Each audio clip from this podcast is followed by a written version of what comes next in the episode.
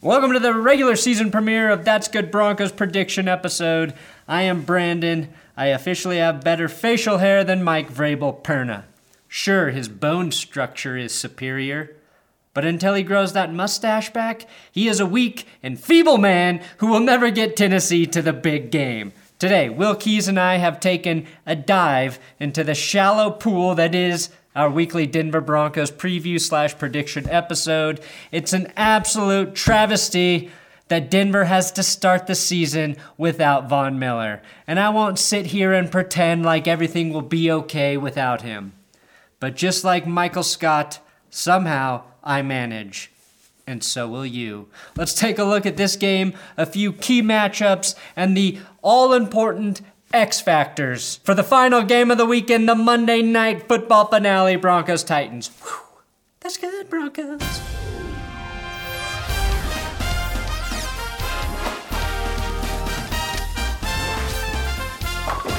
The Broncos did avoid a second catastrophe after Courtland Sutton went down in practice this week. We feared the worst because we just experienced the worst with Von Miller. But Sutton walked away with just an AC joint sprain and is questionable for Monday night's game. Now, AC joint injuries are extremely painful.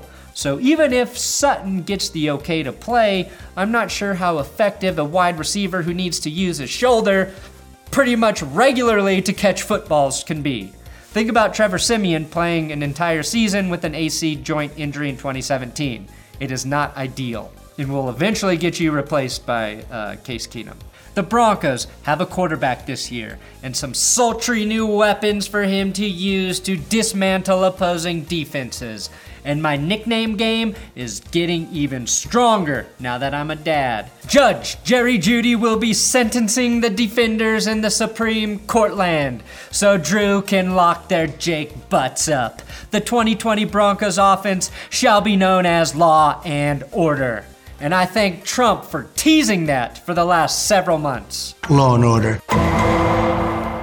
Now, the Tennessee Titans played their worst game of 2019 against the Broncos. It was a mutually beneficial experience, though, as the Broncos got a shutout, and the Titans were forced to bench Marcus Mariota and then play Ryan Tannehill, which then changed the entire trajectory of their season.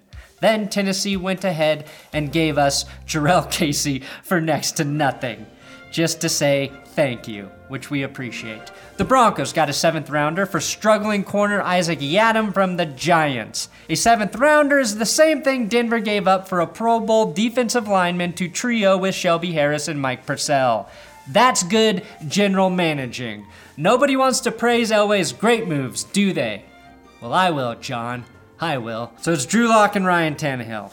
Now, I may call Drew Lock Donnie Brasco from time to time as he actually had a small role in that movie.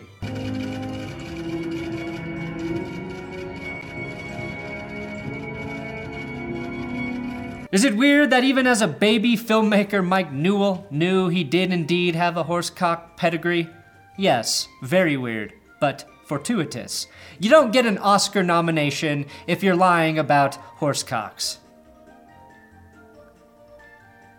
Anyway, Drew wasn't perfect last year, but he was everything the Broncos have missed at the position. He knew how to maneuver in the pocket, even if he had a habit of drifting like he was born in Tokyo. He was careful with the ball, made plays off script, and most importantly, raised the level of play from his teammates. You can't say that about anyone since Peyton Manning. Now, Lock got some hype early in the offseason. Colin Cowherd was saying he was the most likely of the second year quarterbacks to win MVP, but it feels like the national buzz has cooled off on him recently.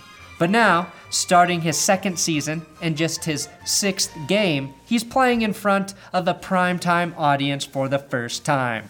Luckily, half of the media is on the East Coast and will be in bed before this game starts, which is the main reason Christian McCaffrey lost the Heisman.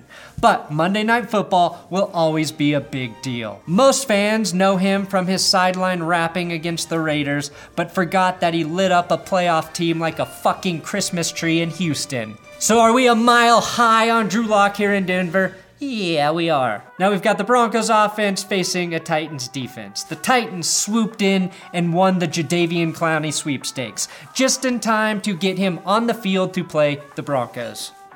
I wanted Clowney to go to Tennessee. I admit that. And many of you were like, uh, why? He's gonna play the Broncos. He's gonna play the Broncos. Yeah, week one, after Clowney has had exactly eight days to get up to speed, which is far better than a full strength Clowney in the final week of November when Denver plays New Orleans, the other place he was going to land. You are checkers. I am the new Xbox. Don't forget that. Now, we haven't seen the Tennessee defense without Jurrell Casey since 2010. He's played at least 14 games every season in his career. Last season, when he missed two games, the Titans gave up a combined 62 points.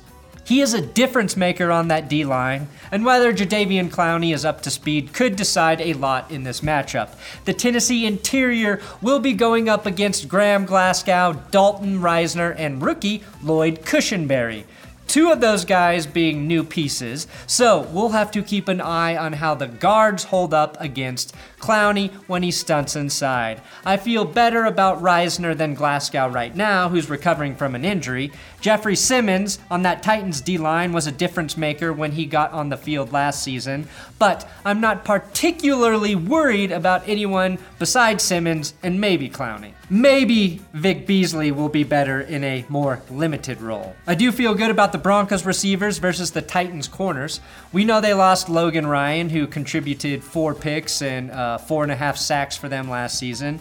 And now they're starting Adoree Jackson and Malcolm Butler, two uh, pretty decent options. But when Denver spreads them out with all of their ball catchers. I think they can attack their nickel guys. I like the Broncos' odds if they can get Jerry Jeudy or KJ Hamler, should he play, against Tennessee's rookie corner Kristian Fulton, or 36 year old Johnathan Joseph, who, believe it or not, is still in the league in a backup role. If Sutton and Jeudy don't combine for 200 catches and 275 yards, I will be disappointed. And then we've got the Broncos defense against the Titans. Oh. A guy I really want to see make a leap this season, who I think has the potential to do so, is Dre'Mont Jones. Bradley Chubb may be limited, but that's okay because Malik Reed could be like 2015 Shaquille Barrett. Underappreciated and then getting 19 and a half sacks in a couple years for a different team. I have to believe Malik Reed is capable of 19 sacks to convince myself that everything will be fine without Von Miller. Now, I will give Mark Barron a chance. I've been hard on him. But I still believe he was the Mason Rudolph of the Steelers defense last season, and he's already injured and highly questionable to be available Monday night. The positive spin at the linebacker position is that Alexander Johnson was so good last year, you don't even need another linebacker on the field even when Derrick Henry is staring you down on offense. Johnson uh, did receive the highest grade of any second year defensive player last season by Pro Football Focus. By the end of this season, everyone in the NFL will know the name osteoporosis bus driver, which is his official nickname no matter how much he denies it. One PFF analyst also ranked Drew Lock as the worst starting quarterback in 2020. A prime example of how something can feel so right and so wrong at the same time. Like a sexual experience with Odell Beckham Jr. Legally, we know that saying allegedly provides full immunity before you say something outrageous, private, and potentially harmful to someone's reputation, so I'm glad they threw it in there when talking about Odell. Like when I say John Elway allegedly kissed me in my dreams and I did not stop him, allegedly. This will be our first opportunity to see Bryce Callahan actually on the field after they signed him back in the spring of 2019, which feels like a different decade.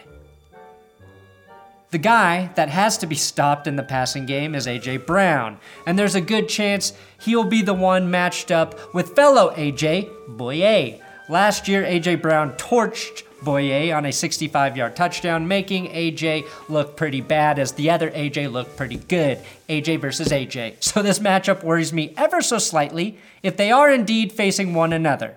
Brown beat Bouye a few times in that game, but Then again, not having to play in Jacksonville is a greater relief than passing a kidney stone and should give him an extra pep in his step. The Broncos did a pretty good job against Ryan Tannehill last year in limited action, but that was without either side's ability to game plan for the other.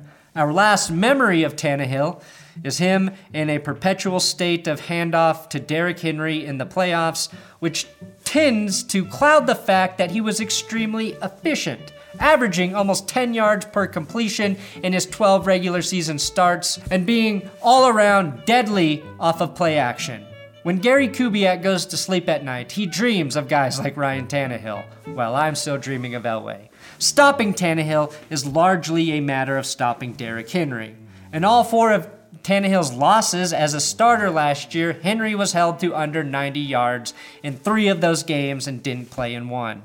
Denver stopped Henry especially well last season, bottling him up on 15 carries for just 28 yards, which was 35 yards less than his second worst game in 2019. Henry had the most rushing attempts of any back last season with 303, which is also Denver's area code. What does that mean? It means the only city on earth that still plays 303 on the radio is Denver. Uh, play that in the stadium during the game if you really want to stop King Henry again. He fucking hates them.